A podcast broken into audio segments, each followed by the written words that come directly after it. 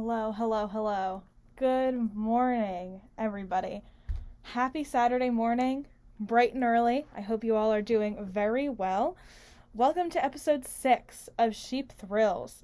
Um, this is basically our like a mid-season finale um, because it is midterms. I actually, maybe it's not our mid-season finale. Maybe technically next week is our mid-season finale, but regardless, we are we're kind of we're kind of right in the middle of things here. Um, And so, given all of that, also, I always forget to do this because I just start talking and then I kind of forget that, like, I should probably introduce myself. This is Emily Lamb. You're listening to Sheep Thrills, W R G W. Um, I hope you all are doing well on this on this lovely Saturday morning. Um, kind of enjoying, again, I talked about last week, this, like, whiplash with the weather. It's, it was so cold um, the last couple days, but then so warm in the middle of the week. But this is not a weather show. We're going to talk about some politics stuff. So, like I said, kind of right there in the middle, middle of this, in the semester, middle of the season, kind of a perfect time for us to stop, do a little bit of recalibrating regarding where we are um, with politics right now and where we're going. Um, kind of just a good time to look around, see what's going on. A uh, perfect way to do this, right, is to review where the president thinks where thinks we are and where the president thinks we're going. Um, so as I'm sure you all know, as I've mentioned several times the past couple episodes, this past Tuesday was Joe Biden's first official State of the Union address, um, which he, gave, again, gave Tuesday night, nine p.m., um, which is past my bedtime, but we won't get into that. Um, so this was... I, I made a joke that this was the, the poli-sci major Super Bowl. My dad was like, well, no, that's election day. I think this is actually the the um, poli-sci major Final Four. So given that it's March, we're going to talk about the poli-sci major Final Four today. Um, if you didn't completely follow my live tweet, which, by the way, was super interesting and fun, and if I ever am actually on the floor for the State of the Union, I will be live tweeting, and it'll be really interesting. So stay following me, guys, because one of these days, it'll be like, wow, that's Emily Lamb live tweeting from the floor of the House. But anyway, I kind of did like the the, the main takeaways, so um, that was very fun. Um, it was also kind of probably boring. Probably nobody, no nobody except for my parents engaged with it, but that's that's okay. Um, but anyway, I'm going to take you through some, some of the biggest takeaways from the evening, the overall fallout, kind of all those things. And then at the end of the show, we're going to take a look at some of the different things we have coming down the line for the second part of the semester, just generally things that we need to be watching out for, um, different things that are just going to be important for us to watch and pay attention to because they're going to, you know, be significant as we finish out the semester, go into the summer, um, and all of that kind of stuff. So let's just jump right into it. The State of the Union.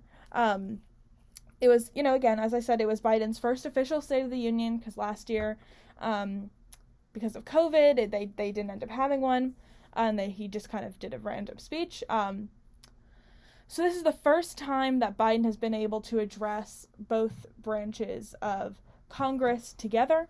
Um, most people were there. There was a handful of Republicans who decided not to come, such as one Marco Rubio, um, and because I think the the rules were that you had to um, either wear a mask or get tested, like, right before um, the State of the Union, regardless of your vaccination status.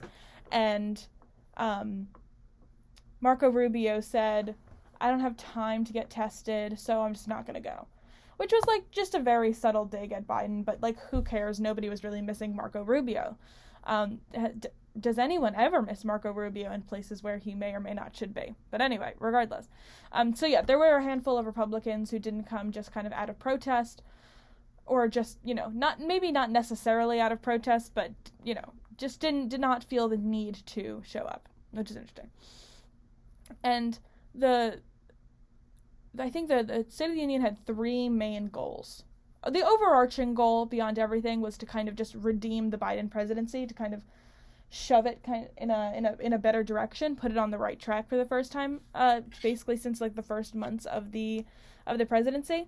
Things have been spiraling slightly, slightly out of control for the Biden administration over the past couple months, as you've seen and heard from me kind of talking about it, and I'm sure, like, reading the news yourself. Um, So this was, you know, this was this was his one big attempt to stand up in front of the American people and give a defense of his domestic policy, of his foreign policy, and just generally try to recruit any kind of support that he can get at this point. Um, so that was that was clearly the overarching goal, um, and I'm going to talk more about that kind of towards the end of the episode. But I think the three, again, the three main goals for this were, one, to appeal to moderates. That was the entire speech, was talking about the things that appeal to kind of like moderate Democrats and people who have been kind of pulling away from him. Um, there's been, he, he was, his clear goal was rallying some bipartisanship around a couple domestic issues, but mainly around um, Ukraine and international affairs. He clearly wanted to use that as kind of like a stepping off point to say, we're all in this together. We need to kind of come together. We need to be one body. We need to be unified, blah, blah, blah. Um, and then third, um, and potentially not, maybe, maybe not most importantly, because what's happening in Ukraine is pretty important. Um, but I think he, his other main goal was to salvage his domestic agenda in any way possible. As we've talked about ad nauseum in the past, Build Back Better is all but dead, unfortunately. Um, and so now this was Biden's opportunity to officially kind of phase out that lingo, um, and just to kind of put the ideas forward instead of the branding. Um, so kind of getting people to forget about what Build Back Better was at all, and just kind of moving right, right into the actual policy positions, right? What are we, what, when we're talking about Build Back Better, what are we actually talking about? Uh, so we will, we will get into more on that, more on all three of these things throughout the episode. So first of all, what did he say? Um, he spent eleven minutes talking about the Ukraine out of a, like a, like a sixty-five, seventy minute speech, I want to say. I don't have that in front of me for sure, but I feel like he, well, you know what? I could probably tell you when was the last tweet I tweeted. Yeah. I, I, I my last live tweet was at ten eleven. So it means he spoke, spoke for about, about fifty-five, sixty minutes. Um, so he spoke t- for Ukraine for a very good chunk of that. And then eleven minutes of that speech means that he, like, they wrote that, those eleven minutes within the last week and probably within the last few days, because they've been, uh, they introduced a lot of new policy, which is very interesting to me that they, they, you know, that as we go, as we go throughout the kind of this overview that I'm doing, I'm going to bring up a lot of things that Biden didn't talk about. Um, but I think it's important to remember that he had to cut some stuff, because they've been working on this speech since the summer. Um, and so they've been, you know, they've been laying out these policy priorities. They've been laying out this agenda for months and months and months. And this kind of catastrophe happened. They had to figure out exactly what their priorities are. So while I'm not saying that what, you know, Biden didn't, Biden not talking about things doesn't mean he doesn't care about them, but it does indicate that they're lower down on the priority list. So whatever. So everything with Ukraine, um, he introduced a whole new slew of sanctions, um, and he kind of just tried to show people that sanctions are a legitimate alternative to military intervention. And I kind of want to go, I talked about this a little bit last week when I was doing my whole Ukraine overview, but I think that the, the dynamics have changed a lot in the last week. So I want to spend this time talking about the current fights happening around, or at least within the United States, regarding Ukraine, and then kind of talk about how the Biden administration is addressing them. So first of all, the, the, the first kind of, I guess, maybe largest significance fight regarding like human life uh, is NATO involvement and whether or not we should be involving NATO. We talked about this a lot, but again, the three sides are, you know, one, yes, we need to have NATO, we need to have American troops be involved. It's our responsibility as Americans. We, if we believe in democracy, we need to intervene, kind of along those lines. Um, that's kind of a, a fairly obvious argument. Um, a lot of people have been invoking World War Two, um, and they've been saying, you know, we didn't intervene fast enough, and, and look what happened in the Holocaust. Look what, look how much life was lost there. Um, so that that's like an important um, kind of uh, emotional plea that that that the Ukrainian people have been using. Um, and that a lot of people in the United States have been using as well, um, just trying to gain gain some support from from the government. So anyway, it's just like it's just an interesting um, thing that they're they're trying to show. Hey, look, this looks like history repeating itself. Are you going to intervene? Are you going to sit there and watch it all happen again?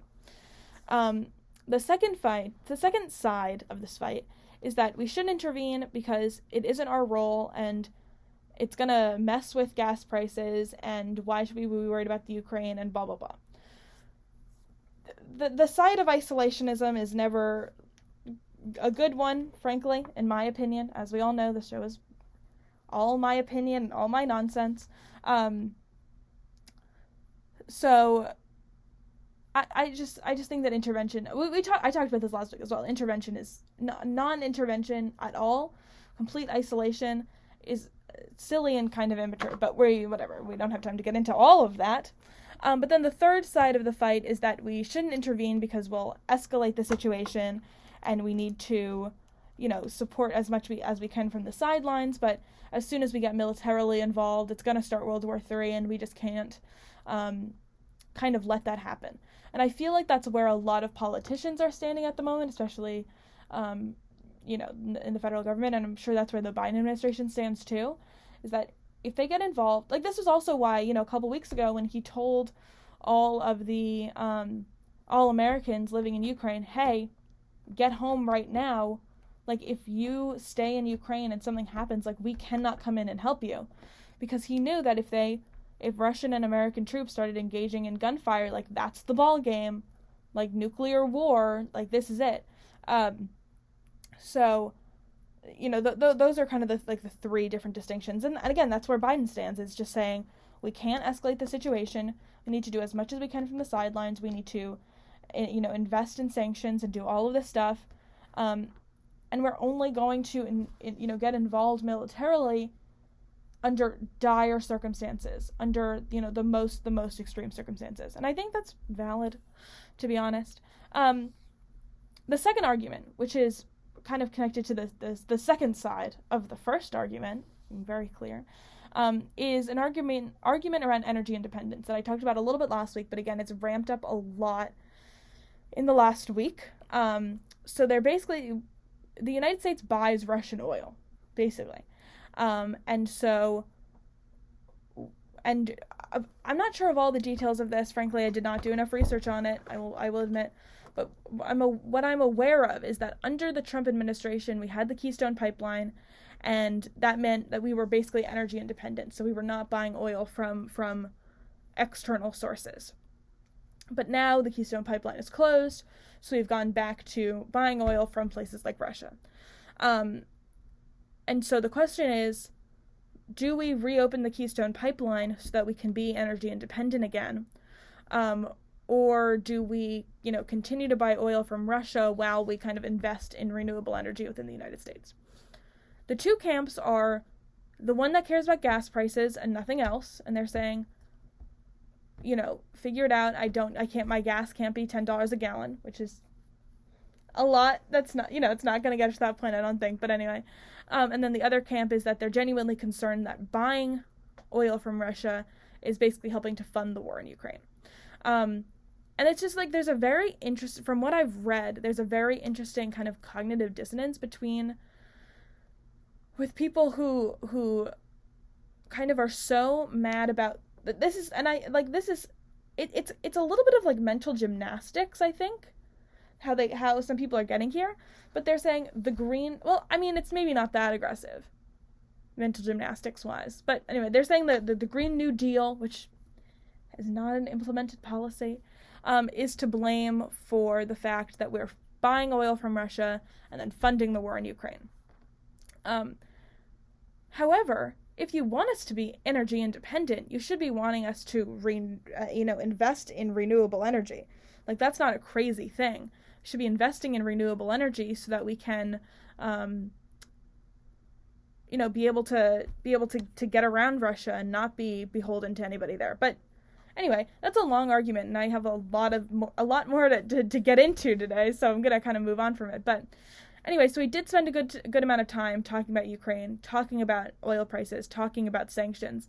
Um, and he knew that he was going to get some good bipartisan support from it, which is probably why he talked for as long as he did, for, you know, by basically a fifth of the speech.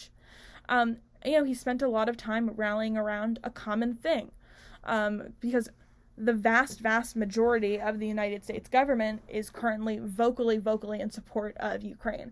Um There's the crazy Republicans that we talked about last week that we're not going to get into, but there's a pocket that doesn't, but the the, the vast majority, Republican, Democrat, Independent, um, are very much in support of Ukraine, whether or not they're in support of NATO involvement or, you know, buying Russian oil or blah, blah, blah.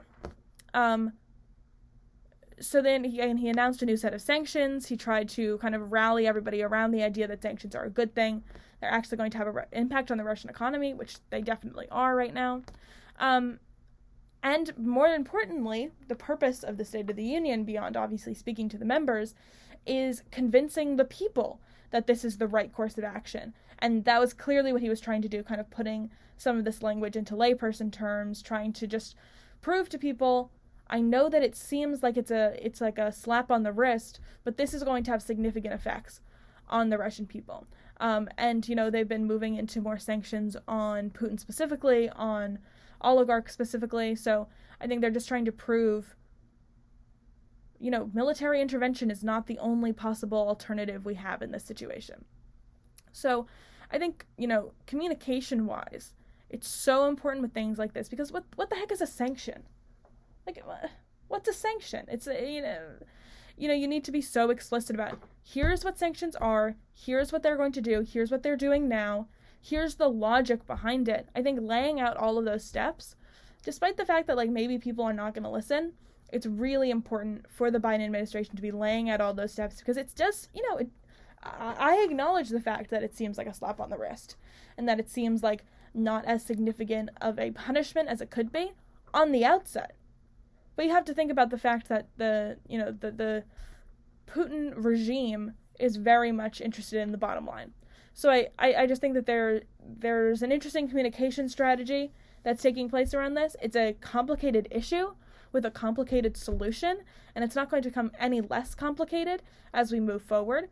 Um, but if the Biden administration is extremely explicit about how and why they're making the decisions they are, things will, I think, be a little bit more clear, and he'll be able to get some more support on those things, which I think he tried to do with the State of the Union. Moving on from Ukraine, uh, he then kind of moved into the next forty or so minutes of the speech were basically just a slew of different social issues. Kind of bounced pretty quickly between things. Um, but again, his main goal with his section on, on domestic policy was breaking down the ideas of Build Back Better without saying Build Back Better once. And there's been some criticism of him for not saying Build Back Better. And then there's, you know, this is also all from the left. There's been some criticism of him, of him uh, excuse me, it's early in the morning. There's been some criticism of him saying build, not saying Build Back Better. And there's been some support from the left of saying, yeah, you, you acknowledge the fact that it's over and done, so now you can kind of move on to talking, to, get, to you know, getting to the getting to the root of the policy. Which again, as I just said, talking about Ukraine, it's so easy with policy to get so esoteric and get so weird, and I don't understand what Build Back Better is, I don't understand what the infrastructure bill is, I just want to know what it does and how it's going to affect me. And so I think that the, the Biden administration got so wrapped up in the Build Back Better lingo that they forgot what was actually in the bill, right? And I think that the people, thus, forgot what was in the bill. And so it didn't get the kind of support that it generally would, because it, you know, it, it it's good policy. It's all good policies. And so once Biden can pull out, here are all of the things that you individually support, let's get it done, right? So some, and you know, the, the other important thing is that a lot of these individual components, maybe not all together, Uh, but there's some individual components that could definitely get some bipartisan support.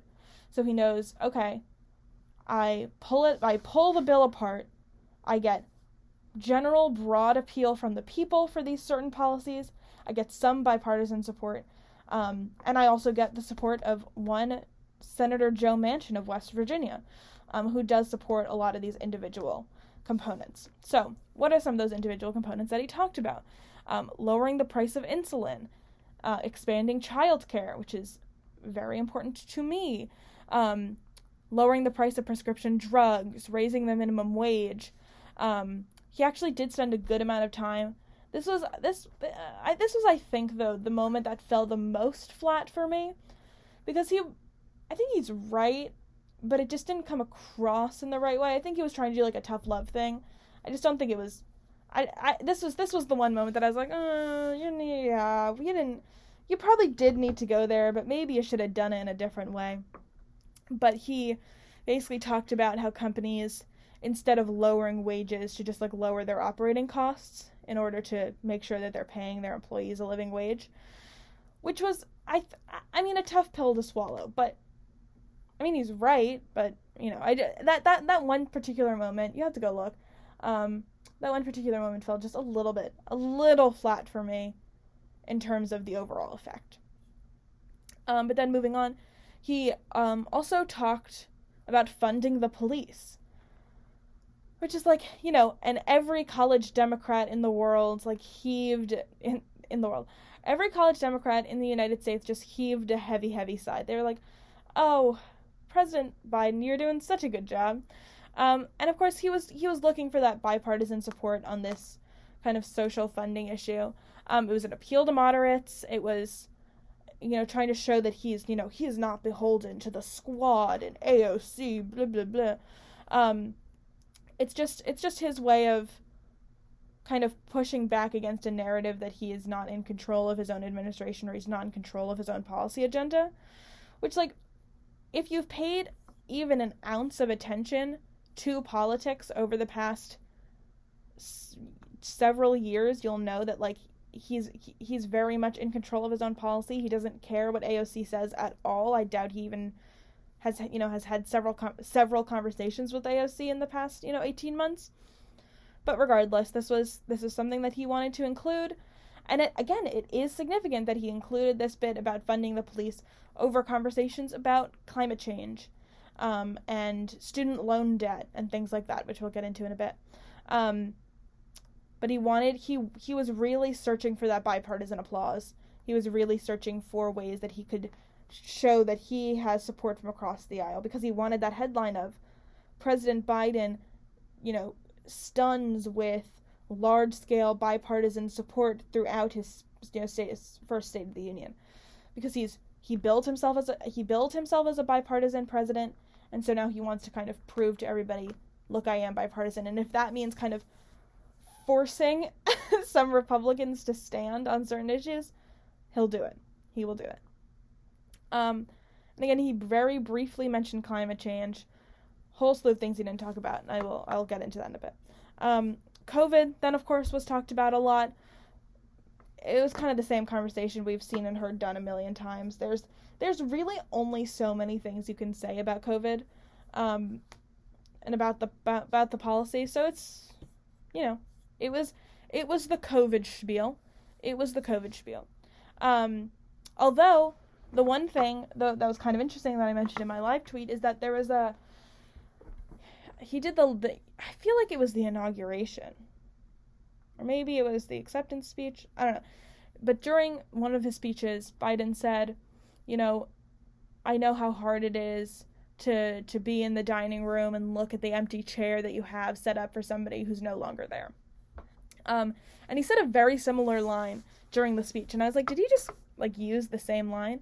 And he ad-libbed it into the speech, like, he added it on the fly, and the, the line was, I know you're tired, frustrated, and exhausted, that doesn't even count, uh, close to a million people who sit at a dining room table or kitchen table and look at an empty chair because they lost somebody. Um, so he did ad-lib that line, which I thought was interesting.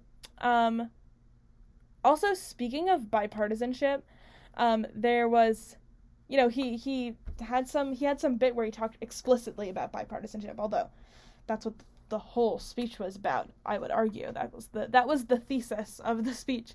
Um, but during, you know, during this, this thing about bipartisanship, a couple Republicans stood up, but, like, broadly they didn't, which I think is hilarious, that the Republicans were like, yes, bipartisanship, but only on our terms. As I've talked about in the past, actually, I'm not going to really get into it because it'll get me annoyed and shouty, and I have more to talk about today. Um, but honestly, Republicans are so funny with their claims of wanting bipartisanship when really they just want it their way. It's like, okay, move on. Get a hold of yourself. But anyway, um, moving on. The other one note that I wanted to mention, um, and this is for my friend Helen, who's from Ohio, Um, and she, we were talking about, we were talking about the State of the Union. She's like, yeah, I tuned in for a couple minutes, and then he started talking about how Columbus, Ohio is going to be the new Silicon Valley. And I don't really know how he's going to pull that off, because um, Columbus, Ohio does not have the infrastructure for that. And it made me laugh. And so we're going to talk about it. Um, so this was a part of the speech when he was talking about infrastructure. He was talking about, in a, you know, reinvesting in innovation in the United States. And he announced that Intel was going to be building a twenty billion dollars semiconductor megasite um, in like the area surrounding Columbus, Ohio. Um, and it's going to have up to eight factories and ten thousand new jobs, and they're all going to be high paying and all these kinds of things. And um, Helen was very funny, because she said, like, Columbus can't handle the traffic of an entire new industry and, like, t- you know, thousands of people, like, moving into the city. Like, there's no public transportation at all, um, which gets us into the the part of the speech that made me scream, infrastructure. He says, he goes, it's not infrastructure week, it's infrastructure decade. And I literally, like, jumped out of my seat, and my roommate was like, what are you doing? I was like, you don't understand, it's infrastructure decade. I can talk about infrastructure every day for the rest of my life, because it's infrastructure decade. Should I, should I do that? Should I just turn this show into a show where I just talk about trains every day? I think I should. Let me know what you think. I'm going to do it. But anyway, so, you know, I think it's, it kind of goes hand in hand of we have, we want to do all this innovation, but we can't do that innovation without the necessary infrastructure, without the necessary development that it's going to take to actually make sure that we're prepared for the kind of, the kind of innovation, the kind of development that we want. And of course, as soon as they start talking about infrastructure, the camera hard cuts over to Pete Buttigieg and his new haircut. He looks very dapper. I'm very proud of him. Um, but anyway, that whole conversation was kind of also just about bringing new industries into the Rust Belt, revitalizing different industries that were kind of decimated by two thousand eight and then just never recovered. Um, and also the C E O of Intel was there during the speech, which was kind of interesting, because I always bring people, and I kind of, I, I don't know, I kind of feel like that was a weird person to bring to the State of the Union. Like, usually it's just, like, normal people, and, like, you know, they brought this little kid out to talk about insulin and, and all this kind of stuff, but it was just, like, the C E O of Intel. I'm like, all right, good for you, bud. I'm happy for you. Mm, whatever. Um, but anyway, moving along. That is all, that is what he said, at least in part. There was, there was a lot of things that he said that obviously I'm not going to get into the whole thing, because I don't think you want to hear me just, like, rehashing the entire speech. Um, but more importantly than what he did say, what didn't he say and why? So some of the major things that people picked up on that he did not talk about, climate change, Um, very, very briefly talked about it, um, although, you know, talking about energy independence, I think it definitely should have been a, a larger part of the speech. He also did not talk about immigration. He didn't talk about the border at all, um, and considering kind of how much there, I mean, of course, there's always been the conversation of why are we worrying about the Russian-Ukrainian border when we should be worrying about our own southern border? It's a nonsense argument, but it is an argument that that people have been have been saying. So it's just, it's interesting that that was uh, an omission. Did not talk about gun control at all, did not talk about abortion at all. All of these very big ticket Democratic items that get Democrats excited. Um, and so, of course, instead of talking about these big ticket items that get Democrats excited, he talked about funding the police. Something that, even if you support funding the police, is not going to get you really, really excited, because you know that it's going to kind of stoke divisions within your own party. And so Democrats from kind of, all, in, in my view, kind of all across the, the political spectrum are um, kind of mad about what, about some of these omissions. Um, and, and again, I, I think, of course, he had to cut things. He spent a fifth of the speech talking about Ukraine, so something had to give. Um, and I'm sure that he... You know, he, because the speech can only be so long. You can only hold the attention of the American people for so long, and he knew that. Um, and so it was just a matter of how much can I say in this short amount of time? How much can I actually get across? And at some point, like, what's what doesn't matter for me to say? Um, and I think everybody knows Biden's position on gun control and on climate change and on. No, no maybe not. No, I'm I'm taking that back. People know his opinions on gun control and on abortion. That's it's clear that's been hashed out. There's it's it's one of the Democratic Republican main arguments, both of them. Like there's just there's nothing else that, that can be done. There's nothing else that can be rehashed out on those two topics. Um, climate change and immigration, though, kind of big things to ignore. Um, right, we've done the song and dance about gun control, but immigration is like almost too controversial to talk about because uh, it requires its own probably ten-minute segment. And so while you could do a quick kind of two-minute snappy conversation about um, infrastructure decade and about, uh, you know, decreasing the price of insulin, you kind of can't do a two-minute touch-and-go kind of thing about immigration because he knows that he'll, he's going to get in trouble about not addressing certain things.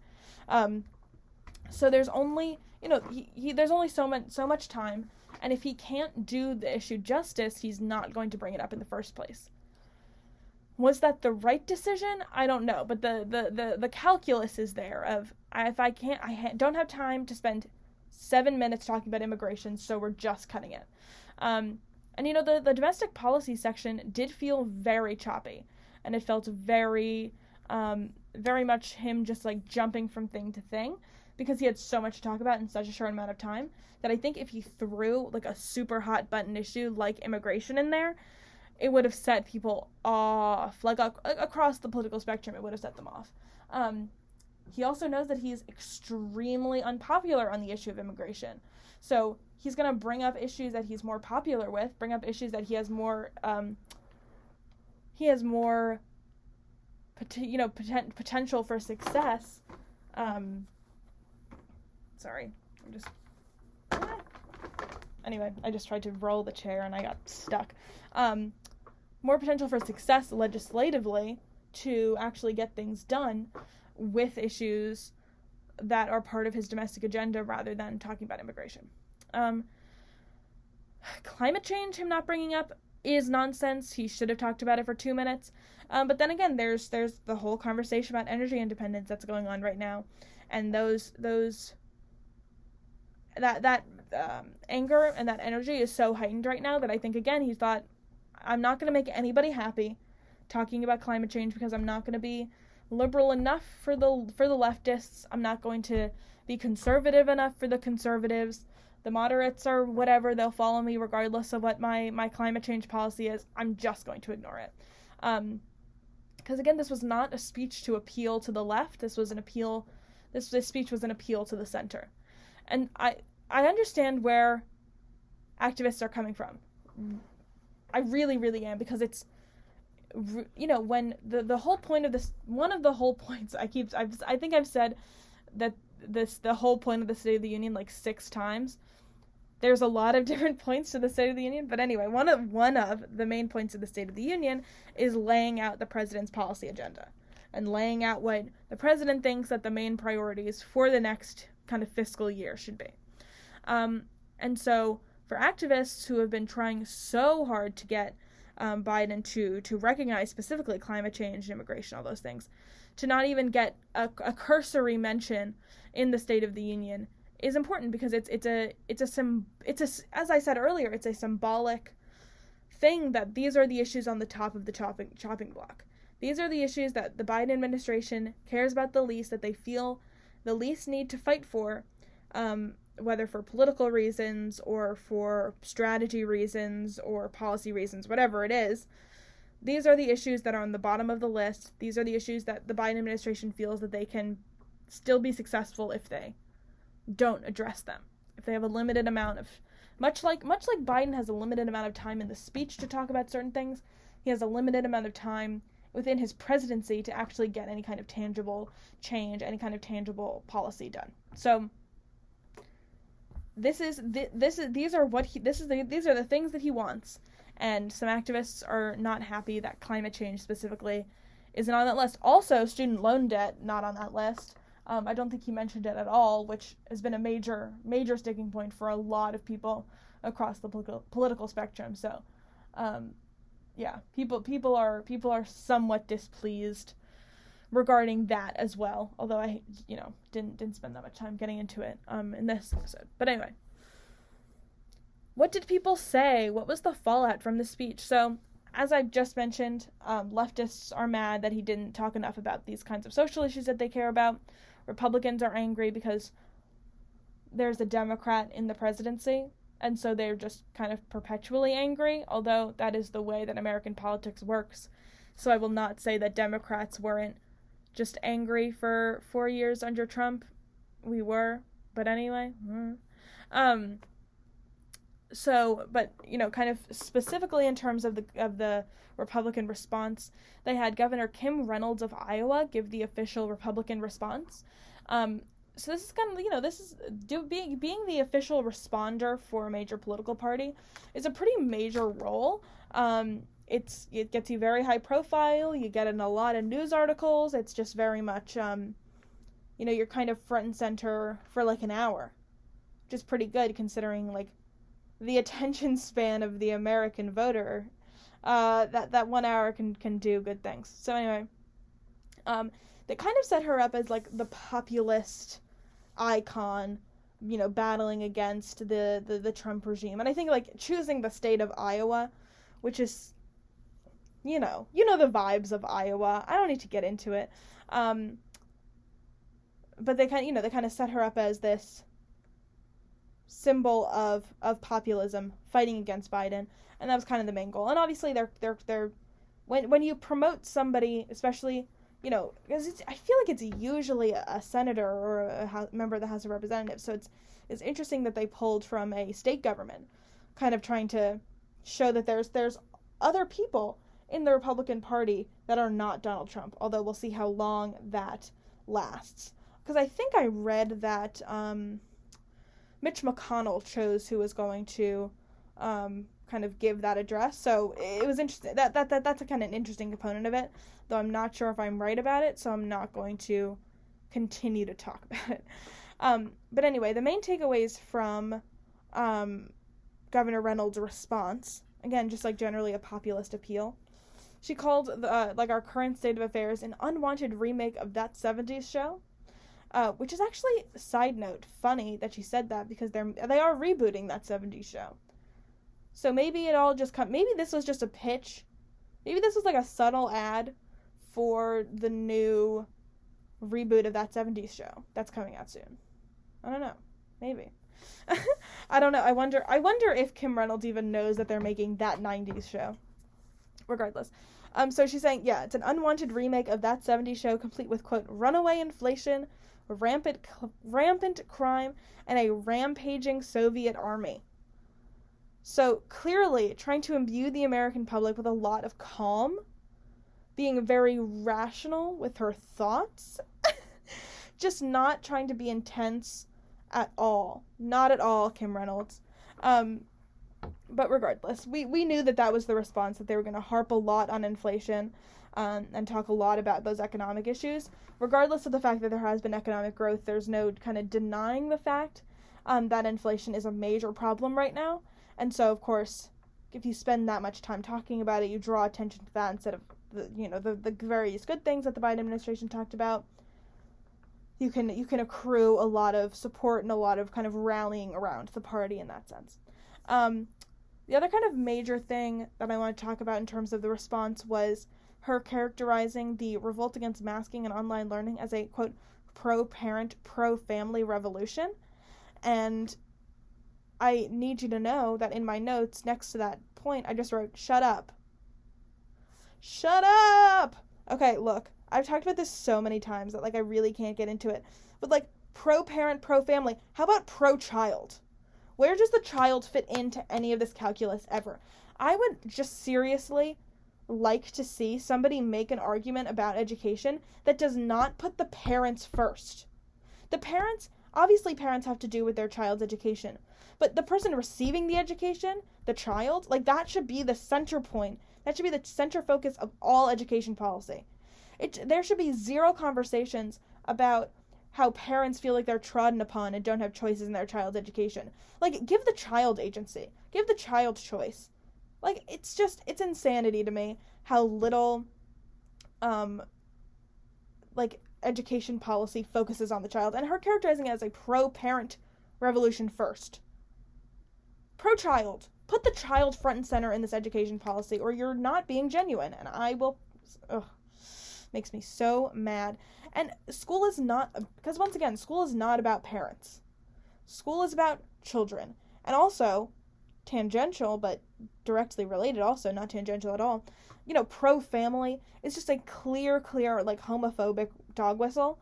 Um, and especially considering the, the couple of bills that I talked about last week, this, like, newfound resurgence in, like, legislated homophobia um, and legislated transphobia, it's just so interesting and horrifying how much this, like, pro, like, again, this, like, pro, quote-unquote, pro-family, um, pro-one very specific kind of nuclear family, um, conversation has become. And I think it's directly related to all the conversations about critical race theory and all these conversations about education that we've been having over the past year. Um, and it bothers me as a person who spent eighteen years in public education and now two years at, you know, in a university. I would just for one one moment in my life like to see policymakers talk about children before they talk about parents. And to maybe ask children what they think. Maybe, maybe, you know, bring them into the narrative.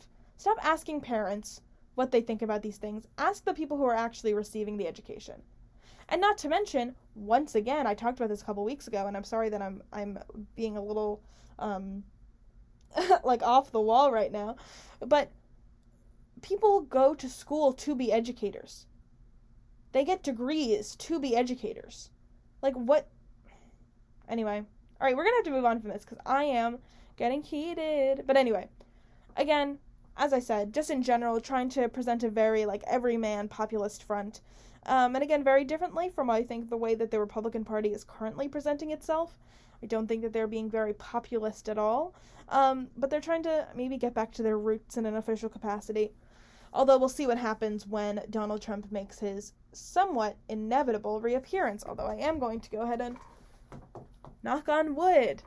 Um, so that's that. Overall, the State of the Union is a hard thing to do. It's a really hard thing to do well. I think that Biden overall did a fairly good job. I think that he did a, I think the speech itself was engaging. It was interesting.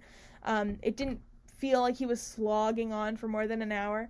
Um, I also think just like in general performance-wise, like grant him some grace.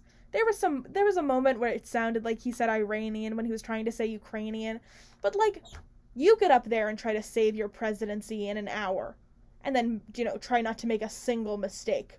You know, it's like, okay, you know, mistakes are going to happen. He's going to flub a couple lines. It's going to be a little bit awkward, but it happens. You're never like, unless, unless you're, um, you know, Josiah Bartlett, you're not going to never make a mistake in terms of, in terms of your actual speaking. Um, in terms of content, I think it's kind of clear what I think. I think he tried just to, a little bit too hard to appeal to the middle ground. Um, I just think he was kind of just looking, a, a lot of the speech, obviously the, the State of the Union is a very choreographed song and dance. Um, but he very, you know, he very clearly was looking for, as I, as I mentioned earlier, he was looking for the most amount of bipartisan applauses as he could get. And he, you know, formed his speech around that. And I kind of wish that he didn't do that. I under I understand why he did, but like in a fictional world where he is able to kind of say what he say what he wants and say what he means, I don't think he would have spent as much time seeking that bipartisan applause. Uh, and, and kind of, I, I just wish he spent more time talking about those substantive, and again, like I know that it's not good politics, but this is just my own personal preferences. I know that it's not good politics, um, but I wish he spent a little bit more time appealing to those base issues, talking about climate change, talking about gun control, kind of proving to the Democratic Party, I am a representative of you and of your beliefs. And again, I I know, I understand that that is not the, the greatest politics in the world, um, and that he's not going to be able to be successful if he does not continue to recruit the moderates, if he doesn't continue to recruit the middle ground. But that's just that's just what I think. Um, and his approval rating did jump up to forty-seven percent, although we'll see how things actually fall once everything settles. Of course, around things like this, the, the president always gets a bump. It's just like the, the little bump that happens around the um, presidential conventions that happen um, before the, the general election. So there's, there's always a little bit of bump that happens in polling there just because people kind of have those things fresh in their minds. But, you know, we'll, we'll um, things will probably settle back out, although we'll see how much he actually maintains uh, and if he holds it. Look, Biden getting closer and closer to fifty percent. He just needs one more good thing to happen to him, and he'll he'll kind of make it all the way up. Um, and, you know, this was this, this was, I think, a redefining moment for his presidency and where it's going. Um, he very much needed this speech to be successful in order to, again, prove prove to the people, this is why I'm here, this is what I'm doing. Um, and I I think that he was able to do that.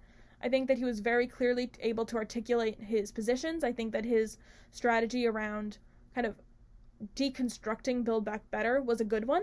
Um, and so I think him, you know, his, him trying to re kind of take control of the narrative again, push back against some of the nonsense. I think that that was a fairly, a fairly effective strategy. He wanted to rally, rally the crowd. He wanted to appeal to moderates, and he wants to kind of come back from this, from this swinging.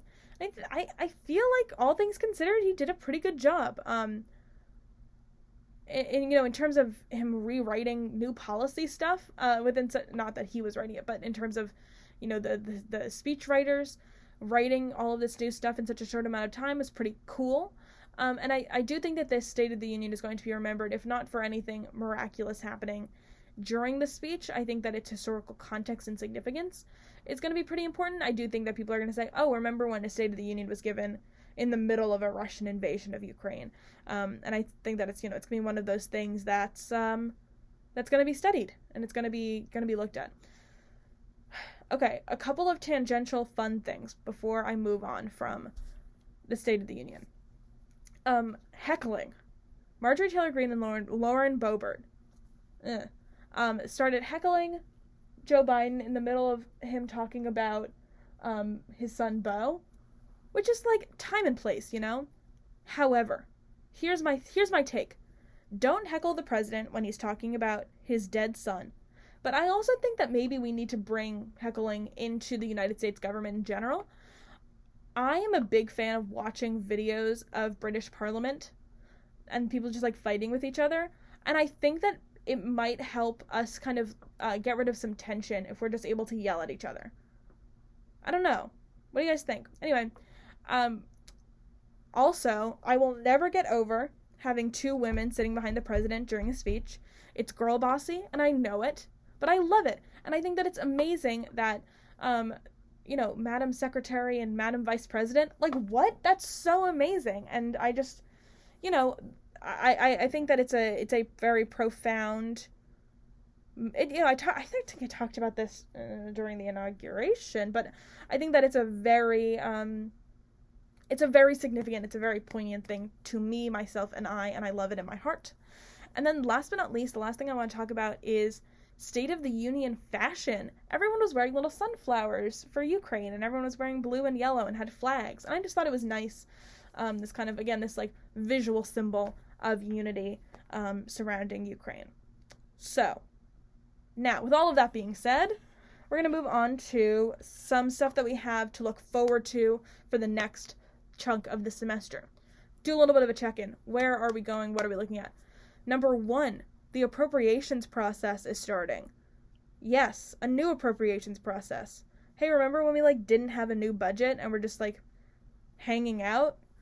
We're starting a new budget altogether. Um, so now the appropriations process is starting, so there's going to be a lot um, going on there from now throughout the summer as um, the appropriations subcommittees get their get their bills together for fiscal year twenty-three, I want to say. Um, so anyway, we've got that to look forward to. We've got another budget process to talk about. So fun! Um, we also have midterm primaries coming up. Texas already had theirs last week, and if I have time, I'm going to talk about only one story from them. Um, but regardless, we do have that coming down the line um, over the summer, so we're going to kind of start getting a lay of the land of um, anything interesting that's going to be happening with this primary season, any contested races happening in the midterms. Uh, and I'll probably do a lay of the land kind of thing um, in the next couple weeks, just so we can get kind of a preview of what's going on um, with midterms. Um, plus, we have new information coming out about the January sixth Commission. I want to talk about this. Wanted to talk about that this week, but of course, talking about um, talking about the State of the Union kind of took up all of this time. So we're going to talk about it next week. But the January sixth Commission did come out um, with some potential recommendations for criminal charges against Donald Trump. It's something that I yeah I'm definitely going to get to next week because it's very important. Talked about it a couple weeks ago when I was talking about January sixth Commission, but um, it's it's very significant that there is an outcome, there is a tangible outcome from the commission, and so of course we will be talking a lot about that. Um, obviously, new legislative priorities coming from the Senate. Uh, Biden very much teed up the the new legislative priorities with his speech, and so we're definitely going to see some movement regarding again that like deconstructed Build Back Better, um, and then of course. Potentially most importantly, we have a confirmation process for a new SCOTUS justice also coming down the line. Um, so that'll definitely, hopefully that'll be kind of a quick, short and easy confirmation process, but it'll definitely um, be something that we're talking about because we've got that all coming up in the next few months to few weeks. Um, things are all, again, starting to move and groove as always. Things do not stop just because I have to take midterms, unfortunately. Um, yeah, if the federal government could just, like, take a break for a week while I write all these papers, I'd really appreciate it just so that I don't miss anything. Um, but regardless. Um, so I do have a couple minutes left. So we're going to talk about the most wild story that happened. It's just so wild. So, whatever. We love, like, political sex scandals are always fun. They're always dramatic. They're always, like, a little bit upsetting, like, just, like, in the core of your soul. But I think that this is potentially the most insane political sex scandal that I've ever seen. So, Representative Van Taylor of Texas had a primary, um, again, this past Tuesday, same night as the State of the Union. Um, and he, like, hours before voting started, it came out that he had an affair with the ex-wife of a like American ISIS convert, and like she, like, what? Like I don't, I don't even know. Like how, oh, I just literally fell over. I am uh, very much klutz. Okay, um. So the this woman, she was I don't I actually don't remember this story specifically, but she and her husband like converted to Islam and then joined ISIS, or you know other way around, and like. The, the the husband was like a recruiter for ISIS within the United States. They got divorced, but she was still living in Texas, I think, and um, they had an affair. And like this Republican from Texas is having an affair with the former wife of an ISIS recruiter in the United States. Like, what are you doing? Like, what's going on here? Like, first of all, it's terrible that he had an affair, but also like he had to have known who she was. Anyway. Just such a truly wild story. So this came out, like, right before the election, and he still made it into the primary runoff, but he has officially said that he is not going to run for re-election um, because the story came out, and he is going to finish out the end of his term, but he's going to kind of pass pass the reins along to the next person in line. So that's a fun story. Van Taylor, what are you doing, buddy? What are you doing? Honestly, like, just so many, so many good, crazy political sex scandals. Men need to get a hold of themselves. But anyway, with all of that being said, it is now coming to the end of my time. It was lovely to chat with you all this fine Saturday morning. I hope you have a great weekend. Um, if you're taking midterms, good luck with your midterms. Um, I hope that you all will, will grant me serenity as I try to get through my own midterms week. Um, but I hope you all have a great week. And I will talk to you in the next one.